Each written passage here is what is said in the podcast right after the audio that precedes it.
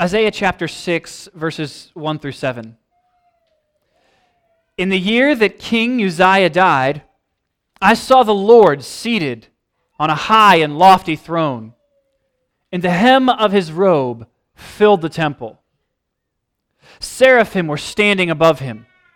They each had six wings. With two they covered their faces, with two they covered their feet, and with two they flew. And one called to another, "Holy, holy, holy is the Lord of hosts. His glory fills the earth."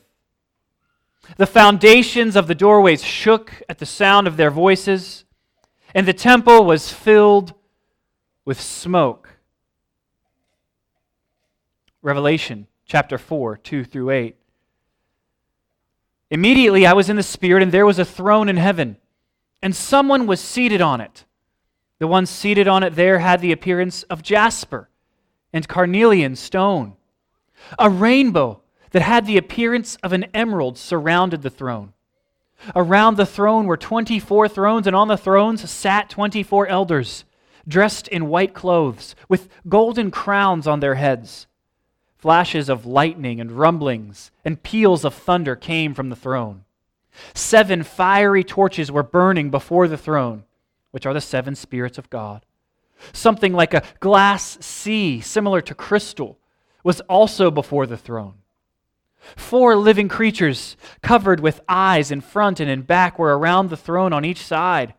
The first living creature was like a lion, the second like an ox, and the third creature had a face like a man. The fourth living creature was like a flying eagle. Each of the four living creatures had six wings. They were covered with eyes around and inside. Day and night they never stopped saying, "Holy, holy, holy, Lord God, the Almighty, who was, who is, and who is to come." God is holy. Both Isaiah and John in their visions get a glimpse of what it is like in the throne room of God. And the cries they hear are holy, holy, holy. In English, we have a number of different ways of emphasizing things, right? You can put a, a word in italics or in bold, or, or you can underline it. You have the, an exclamation point there. Hebrew does a different thing to emphasize qualities. It repeats them. Thus, the threefold repetition of holy. They're putting for us, the, the authors, they're putting God's holiness in bold, in, in italics. They're, they're underlining it. This attribute of God, His, His holiness, defines all the others. God's love is holy love. God's wrath is holy wrath. God is, is holy. Right? Here, you don't read anywhere else in Scripture that, that God is love, love, love, or God is mercy, mercy, mercy. But we see over and over again, God is holy, holy, holy. But what does it mean to be holy? I think we can uh, think of holiness in, in kind of two definitions, if you will. Firstly, God's holiness refers to His other than-ness, His set-apartness, His complete uniqueness. I'm making up words at this point. Uh, but the idea is that He is unique. He is distinct. He is categorically different from all of His creatures and all of creation. He stands in a class by Himself. He is distinct. And then the secondary meaning, and this is what we usually think of when we think of holiness, and, and it's just as true, that it refers to God's power and His purity, His greatness and His goodness. He is all good. He is all powerful, and He alone is God. God is holy. And Leviticus revolves around this idea of holiness. In fact, the, the motto of the book might be God saying to his people, "Be holy because I am holy." God's people are to reflect his goodness and his purity in the way that they live. They are to live as a distinct people, set apart from all the others, in devotion to the unique God who exists. And we've seen uh, this big question that hangs over Leviticus. We try to bring it up every week. How, how can a holy God dwell with an unholy people?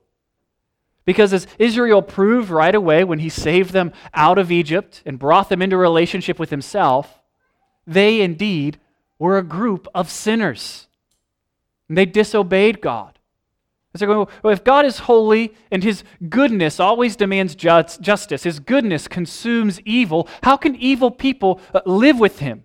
Live with his, his very uh, tabernacle, temple, palace at the center of their camp? And Leviticus answers the question.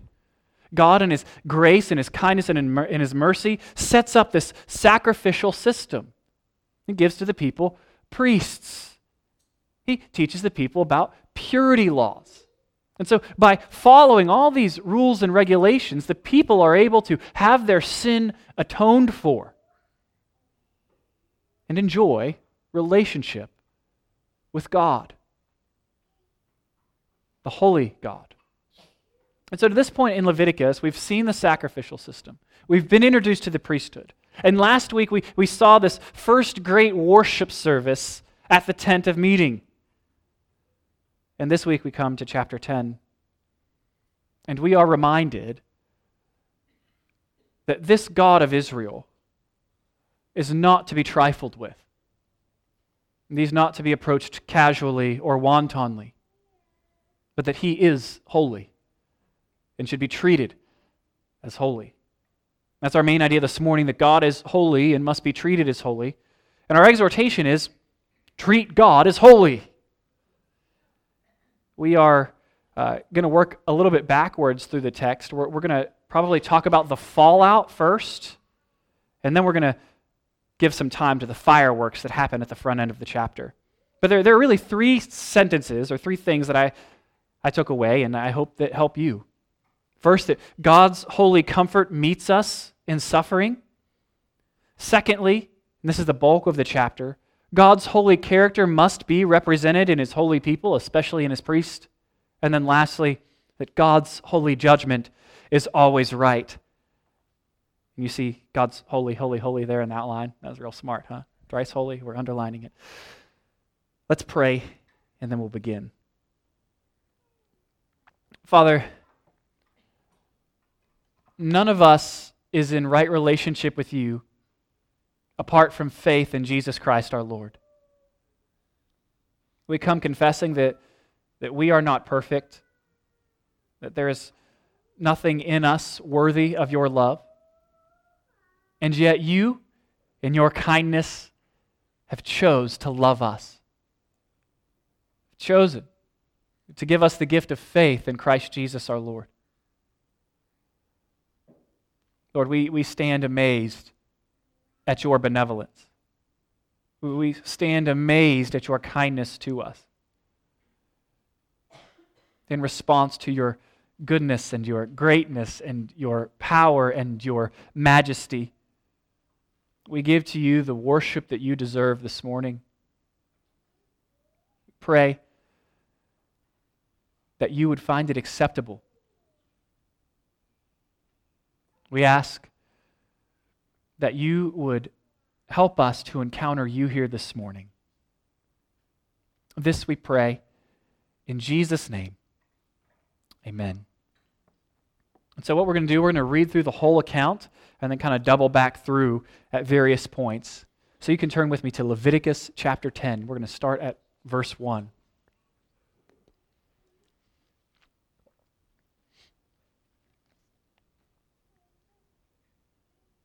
Aaron's sons, Nadab and Abihu, each took his own fire pan or censer, put fire in it, placed incense on it, and presented strange fire before the Lord, which he had not commanded them to do. Then fire came from the Lord and consumed them. They died before the Lord. Moses said to Aaron, "This is what the Lord has spoken. I will demonstrate my holiness to those who are near me, and I will display my glory before all the people." Aaron remained silent. Moses summoned Mishael and Elzaphan, sons of Aaron's uncle Uzziel, and said to them, "Come here and carry your relatives away from the tent, from the front of the sanctuary, to a place outside the camp." So they came forward and carried them in their tunics outside the camp, as Moses had said. Then Moses said to Aaron and his sons Eleazar and Ithamar, "Do not let your hair hang loose, and do not tear your clothes, or else you will die, and the Lord will become angry with the whole community. However, your brothers, the whole house of Israel, may weep over the burning of the Lord's anger, which had been ignited. You must not go outside the entrance to the tent of meeting, of the tent of meeting, or you will die. For the Lord's anointing oil is on you." So they did as Moses said. The Lord spoke to Aaron, "You and your sons are not to drink wine or beer when you enter the tent of meeting, or else you will die. This is a permanent statute throughout your generations. You must distinguish between the holy and the common, the clean and the unclean, and teach the Israelites all the statutes that the Lord has given them through Moses." Moses spoke to Aaron and his remaining sons, Eleazar and Ithamar, "Take the grain offering that is left over from the fire offerings to the Lord and eat it, prepared without yeast, beside the altar, because it is especially holy. You must eat it in a holy place, because it is your portion and your sons from the fire offerings to the Lord. For this is what I was commanded. But you and your sons and your daughters may eat the breast of the presentation offering and the, of the thigh of the contribution in any ceremonially clean place, because these portions have been assigned to you and your children from the Israelites' fellowship sacrifices. They are to bring the thigh of the contribution and the breast of the presentation offering together with the offerings of fat portions made by fire to present as a presentation offering before the Lord. It will belong permanently to you and your children, as the Lord commanded." Then Moses inquired carefully about the male goat of the sin offering, but it had already been burned up. He was angry with Eleazar and Ithamar, Aaron's surviving sons, and asked, "Why didn't you eat the sin offering in the sanctuary area? For it is especially holy, and he has assigned it to you to take away the guilt of the community and to make atonement for them before the Lord. Since its blood was not brought inside the sanctuary, you should have eaten it in the sanctuary area as I commanded." But Aaron replied to Moses, "See, today they presented their sin offering, their burnt offering before the Lord. Since these things have happened to me, if I had eaten the sin offering today, would it have been acceptable in the Lord's sight?" When Moses heard this, it was acceptable to him. So verses eight through eleven, when the Lord speaks to Aaron, actually break apart this narrative for us and brings our attention to them as the very center and heartbeat of this particular passage. The, the big idea here is that God's people must be holy, especially his priests, because God is holy and deserves to be treated as holy. And in fact, Nadab and Abihu, in rejection of God's commands, sought to worship him their own way and found themselves consumed by God's holy judgment. And yet it is here, in verse eight of Leviticus ten, where we find God speaking to Aaron. Everywhere else in Scripture, God speaks to Aaron through the lips of Moses, or when Moses is present. This is the only time that God talks directly to Aaron. And so the question is, is why now? I think the answer is actually kind of simple. Two of Aaron's sons have just died. I tried to imagine what this would have been like this morning and had my heart wrenched to lose two children. Just like that. So I imagine Aaron is suffering, full of sorrow at the loss of his children, Nadab and Abihu. Furthermore, I feel he's probably sensing some guilt in and of himself. If I could have, if I could have parented this way differently, perhaps this could have been prevented. And it's in the midst of his suffering that God speaks to him more intimately than he ever has before or ever will again. Friends, there is a sweetness that comes in the suffering of God's people. We do not worship a God who has no idea what it's like to suffer. We don't have a God who is indifferent. We have a God who knows us and loves us. A God who took on flesh and entered into our world so that he might suffer for us on the cross for our sins. Jesus knows what it is to suffer. God meets Aaron here to comfort him. He is loving. Friends, if you are suffering now, or have suffered, or will suffer, you know, or you will know, that God shows up there.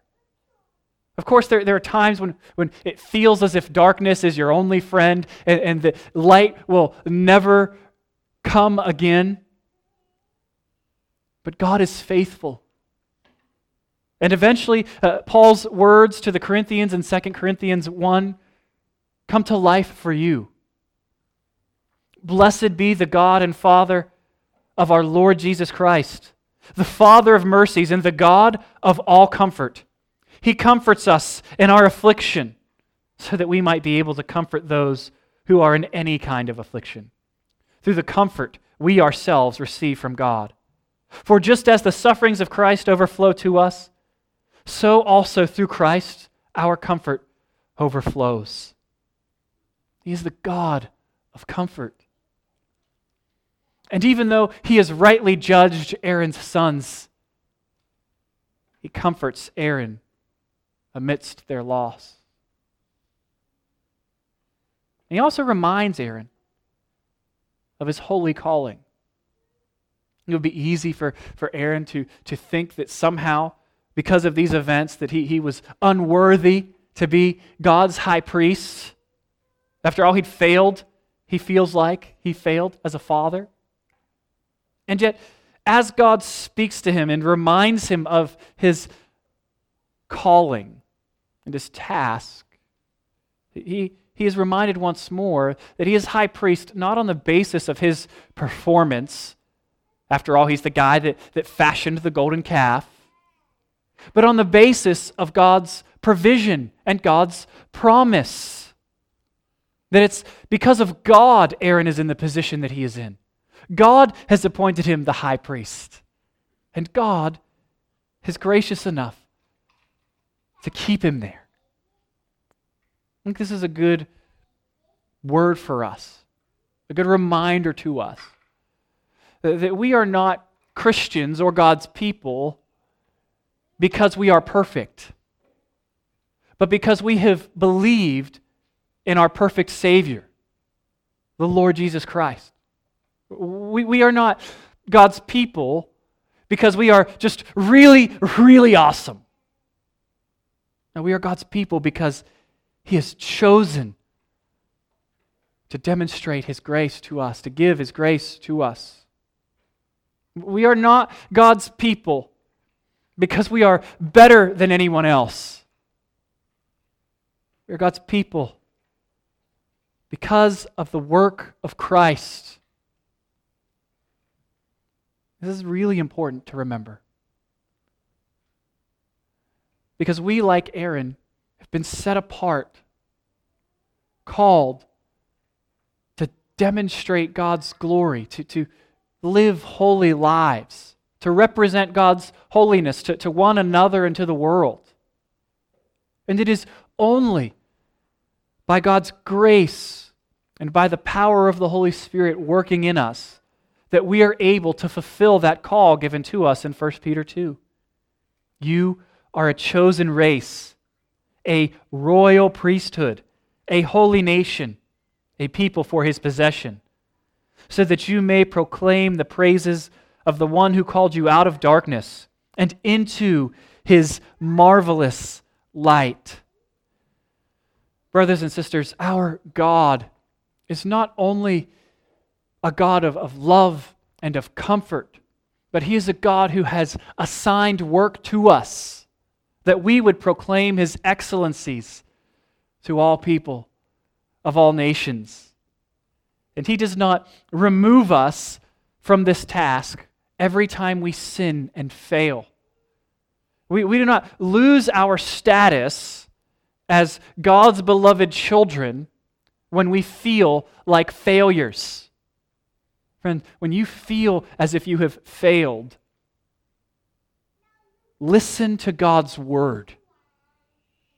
For in there you will hear the truth, that if you have repented of your sin and are trusting in the Lord Jesus Christ, you are His, and He will never leave you or forsake you.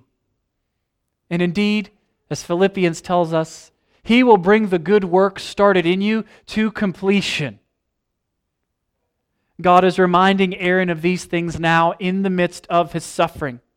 He comforts him and He reminds him of his calling. And, and these things in verses nine through eleven are mostly not new. Priests are going to uh, distinguish between the holy and the unholy, holy and the common, the unclean and the clean, and we'll, we'll talk about that next week in chapter eleven. He's there to teach. If you see there in verse eleven, the Israelites, all of God's word, all the statutes given through Moses. We know from elsewhere in Scripture that they are to render legal decisions. So the work of priests is, is vast. You know, they're also supposed to perform ritual sacrifices. But, but what stands out here in the instructions to Aaron is verse nine. You and your sons are not to drink wine or beer when you enter the tent of meeting, or else you will die. This is a permanent statute throughout your generations. I mean, this makes sense, right? You shouldn't drink and drive, and so you, you shouldn't drink and then uh, go before the Lord and God of the universe. It makes sense. Shouldn't do that while you're inebriated. No, no drunk priests. It's a good rule. But why here? Why now?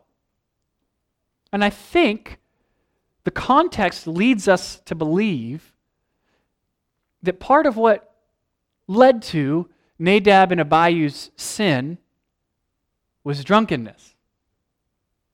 This instruction comes now, after they had disobeyed the Lord's command. And furthermore, we, we see some more, um, we have some more information about this particular scene in Leviticus sixteen. The Lord spoke to Moses after the death of two of Aaron's sons when they approached the presence of the Lord and died. And the Lord said, "Tell your brother Aaron that he may not come whenever he wants into the holy place behind the curtain in front of the mercy seat on the ark, or else he will die, because I appear in the cloud above the mercy seat." And so when we do some, some math here, when we put some of the pieces together, well, what seems to have happened with Nadab and Abihu is that they took uh, on a fire pan or an, in a censer, they took coals that they weren't supposed to have there and some incense that they weren't supposed to have, and then they went into the Holy of Holies. As if you can kind of picture a square in your head, remember? Be the whole tabernacle. And if you step into that, that first room of, of the tabernacle of the tent, that's the, the holy place, sanctuary. And then there's this inner room behind the curtain, like a second square, and it's called the Holy of Holies. And this is where the Ark of the Covenant is and the mercy seat on top of the Ark of the Covenant. And this is where God most powerfully manifests his holy presence. It's where his presence is most localized. And so these instructions in chapter sixteen says, hey, your son's died. You can't go into the holy place whenever you want.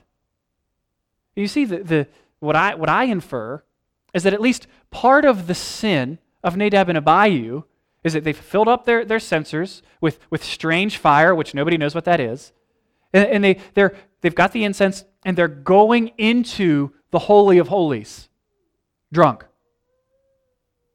and they die.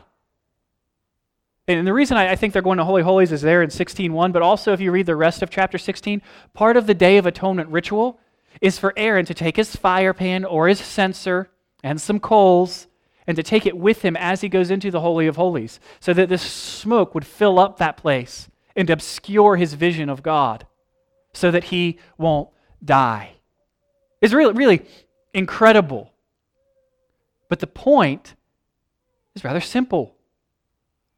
The priest needs to stay sober so he can rightly perform his duties so that he won't violate or profane God's holy name. The holiness of God's people, and especially of his priests, is paramount. It's non-negotiable. The emphasis on a high regard for God's holiness is also seen in his prohibition on Aaron and Aaron's other sons. He tells them that they can't participate in customary mourning rituals.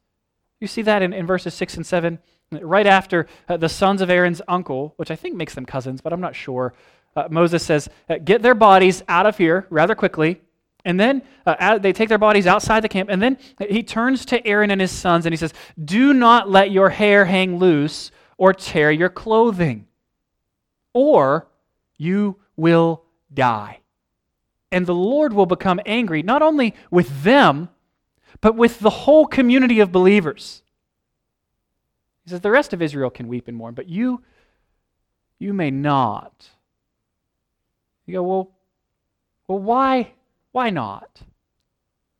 And the first reason, I think the big reason, is they are there to guard God's holiness. And so if they, if they immediately um, rip their priestly garments and allow their hair to go unkempt, and perform normal, customary mourning rituals, they're sending a message. They're teaching. And the message is, we think God might have got this wrong, or that his judgment was, was too harsh. And God tells them, no, no, no. It, you can't do some of these outward actions. Otherwise, my holiness will be profaned. That's part of what the bodies being moved is all about. To touch a, a dead body would make you unclean. And the high priests have been set apart as specially, ritually holy. They're not allowed to handle the, de- the dead bodies, and typically when you're, you're mourning, you would handle the body and be polluted. They, they can't do that. They can't rip their garments. They can't tear their hair. Now, they could be sad, right? I, I certainly think that Aaron is sad. They, they could even cry tears as they go about performing their rituals. But they may not do the customary ripping of the garments. They need to let everyone know that they are with God on this, that they are on God's side, that they value God's holiness above everything else. I mean, that's Big message. Aaron is saying, nothing, not even the death of a precious child, is more important to me than rightly honoring God, than a right regard for His holiness. It reminds me of Jesus' words in Matthew eight. Lord, another of his disciples said, first, let me go bury my father. But Jesus told him, follow me, and let the dead bury their own dead. Do we value, do you value and regard God and His holiness above all else?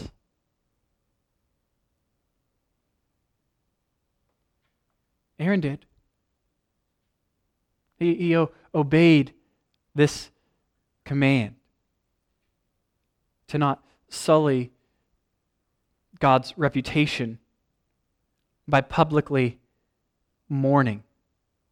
He, he wanted everybody to know, God wanted everyone to know, that He was right in judging Nadab and Abihu. Second reason they aren't allowed to mourn is because to, to mourn over this sin and to, to rend the holy garments and to profane God's holiness is to disrespect God and to repeat the sin of Nadab and Abihu. And if they would do that, the Lord would become angry, not only with them, but with the whole community. Sin spreads. It doesn't stay where it starts. It's, it's cancer in the lymph nodes. It goes throughout the whole body, damaging everything. And Moses is calling the priests, God is, is calling Aaron and the other priests to put a stop to sin, to obey God, and to not allow sin to persist in them or in the community. And quite obviously, we see the importance of godly leadership here.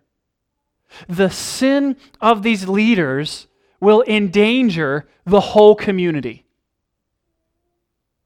Once more, we are reminded of words in the New Testament, this time in the book of James. Not many should presume to become teachers, my brothers, because you know that we will receive a stricter judgment. Friends, God, God's holy character is to be represented in His whole people and especially His priests, especially leaders. This side of the cross, we would say especially elders or pastors. There is a responsibility of the whole church and of pastors and elders specifically to guard God's holiness insofar as we can. And what that looks like is obeying the words of First Timothy, of keeping a close watch on your life and doctrine.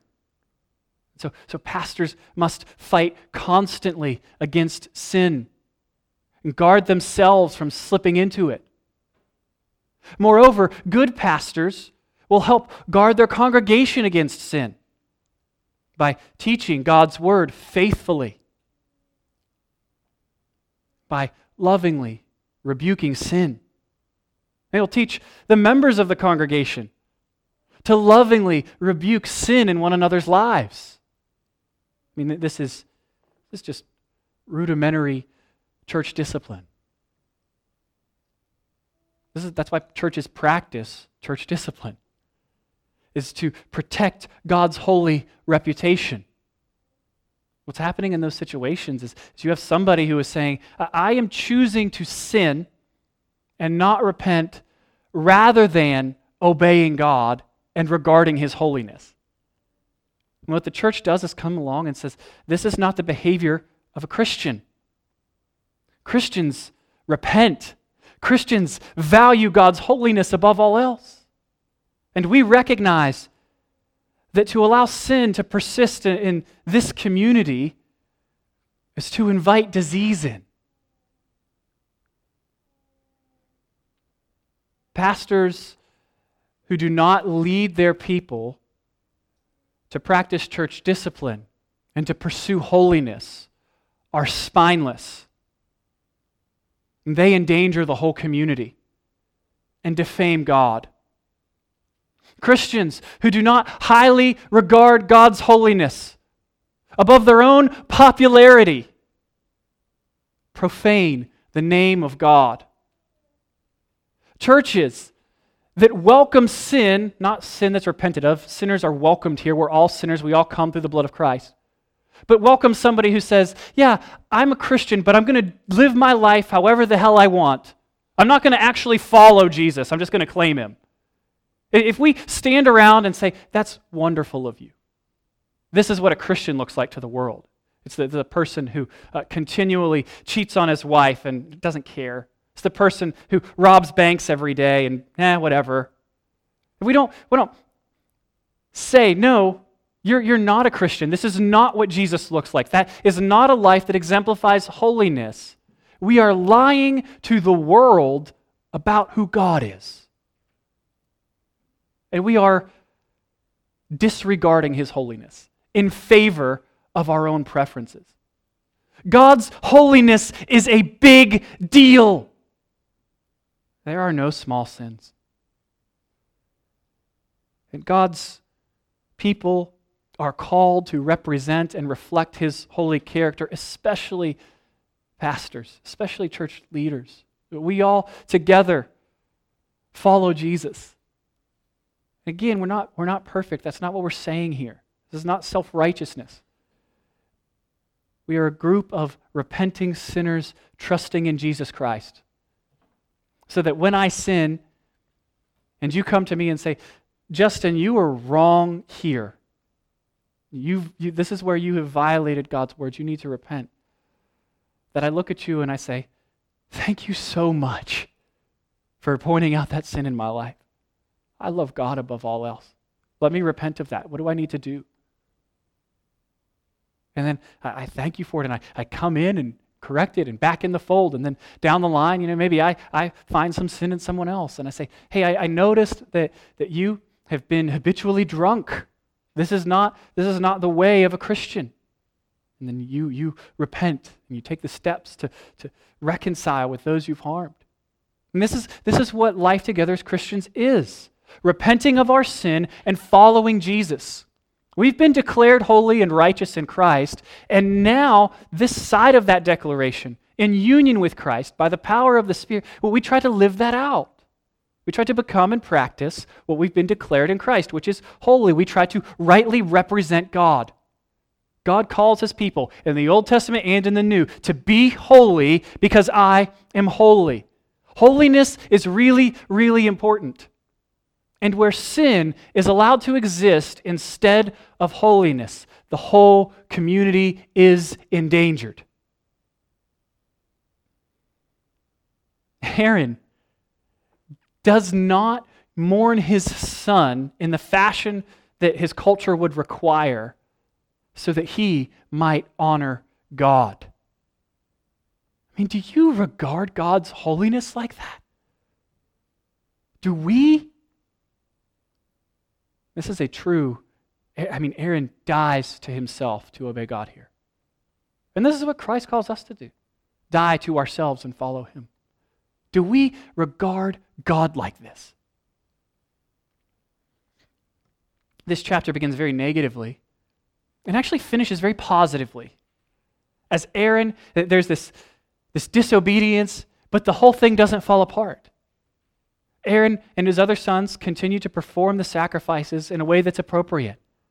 God is being honored. People are able to worship.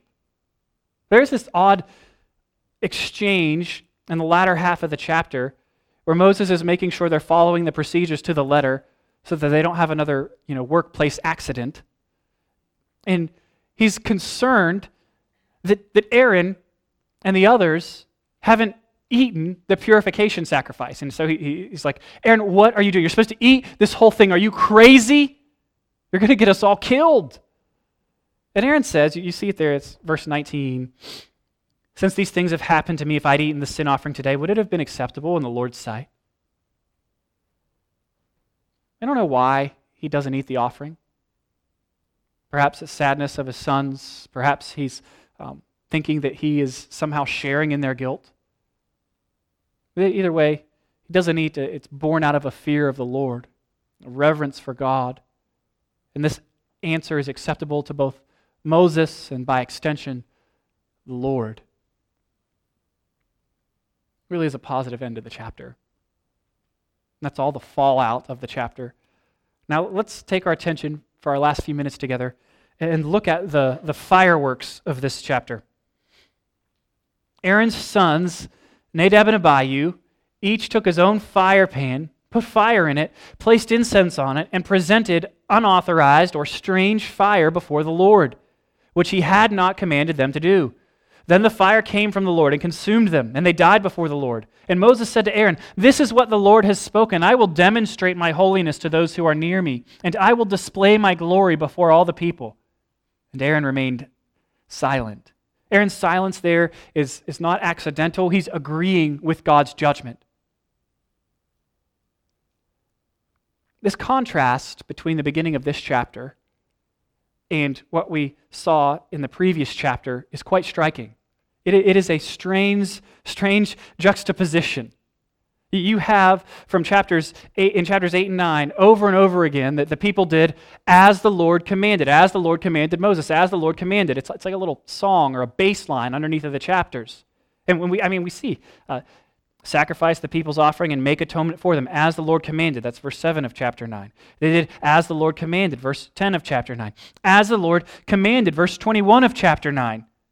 We have uh, fire falling from the Lord's presence, and, and his, it's the fire of his favor consuming the sacrifice, and the people shout out with joy, and they bow down in worship, and things are really great. And then we read this.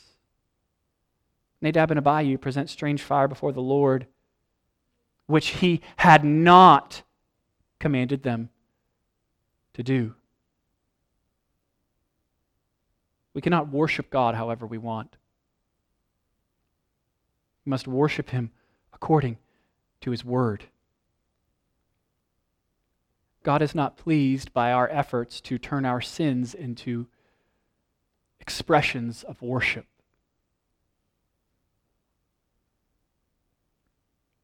Nadab and Abihu attempt to worship God in their own way, and God consumes them. They are burned alive. And his judgment is right and just. No one should feel bad for Nadab and Abihu. And this is not this is not just a really bad first day at work for them, okay? This is, I mean, this is showing up for your first day of work at the Louvre in France, and you are drunk, and you've got a can of paint, and you're running at the Mona Lisa, okay? This is outrageous. You don't just burst into a king's throne room. Right? They're trying to go into the holy of holies of Lord God Almighty. You don't even do that with regular kings. You guys know the book of Esther, right? Uh, the the um, Haman has hatched this evil plot. He wants to kill all the Jews. He's gotten the king to go along with it. And Mordecai's like, Esther, you need to go before the king and get this stuff sorted out. And she's so afraid to go into the king's throne room, to approach the king unsummoned, that she fasts for three days, has her bridesmaids fast, has Mordecai fast, and says those famous words, "If I perish, I perish." She's concerned about violating the king's status because she's going to violate protocol. And here are Nadab and Abihu, just gonna, just gonna do worship God how they want, roll right into the Holy of Holies? No! They received all this instruction about what they're to do and precisely how they're going supposed to do it, and, and they, they just go in like mavericks. This is how we think it would be better to worship you, God. They're killed for this sin. I mean, it just is blatant sin.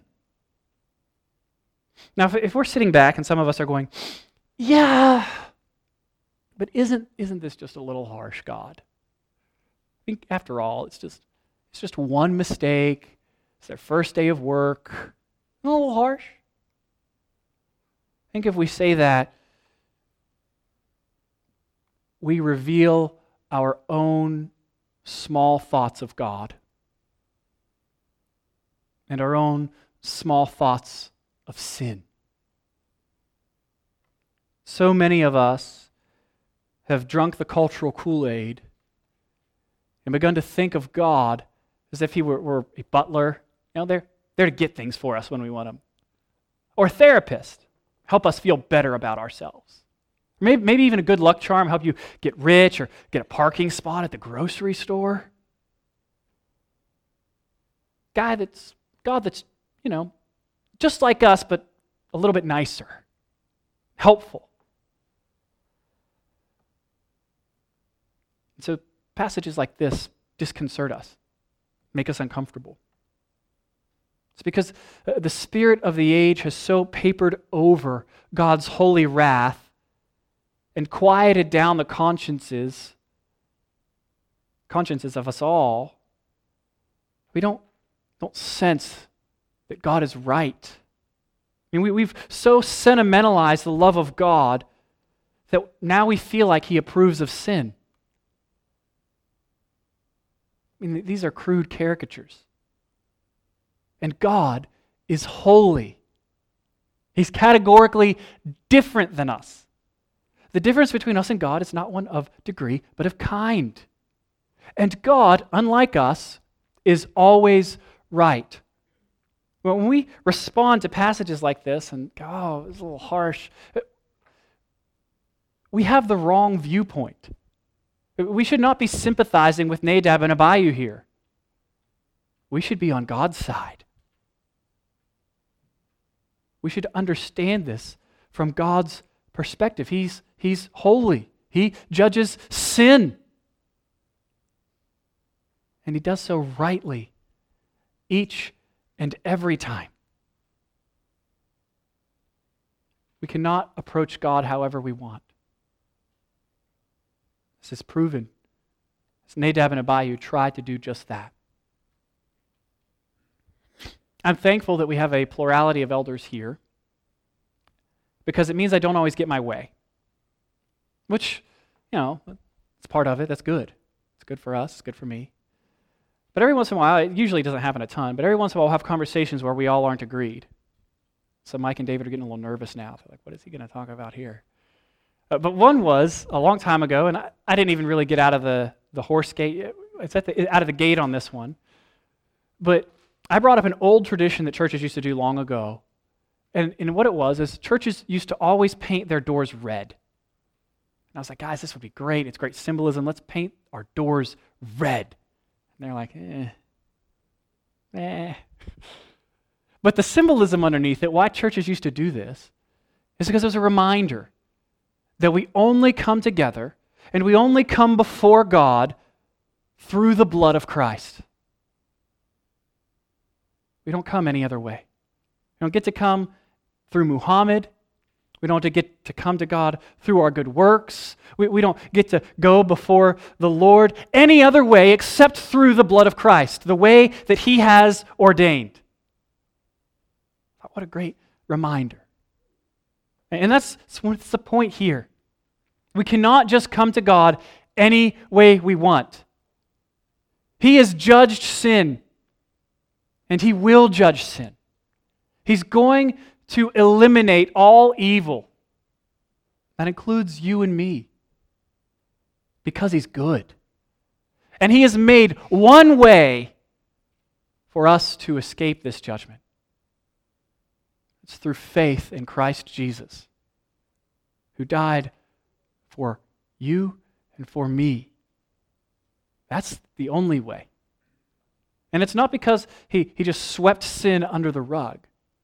It's because he poured out his wrath on Christ. The punishment that was due you, Christian, was poured out on Jesus. Friends, all of us have a decision to make. We will either approach God like Nadab and Abihu, or we will come to him through Christ. We will either know the fire of God's favor. We will either shout for joy and bow down and worship,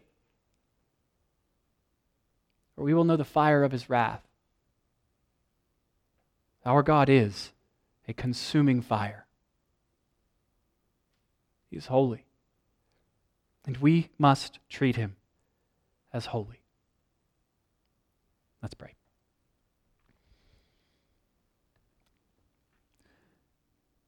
Father, we thank you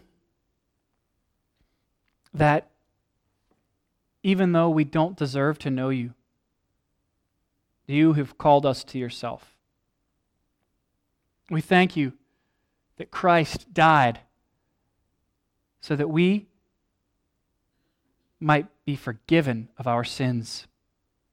We thank you that he rose from the dead so that by faith in him we can know that we too shall be free from death, that we too shall share in a resurrection like his.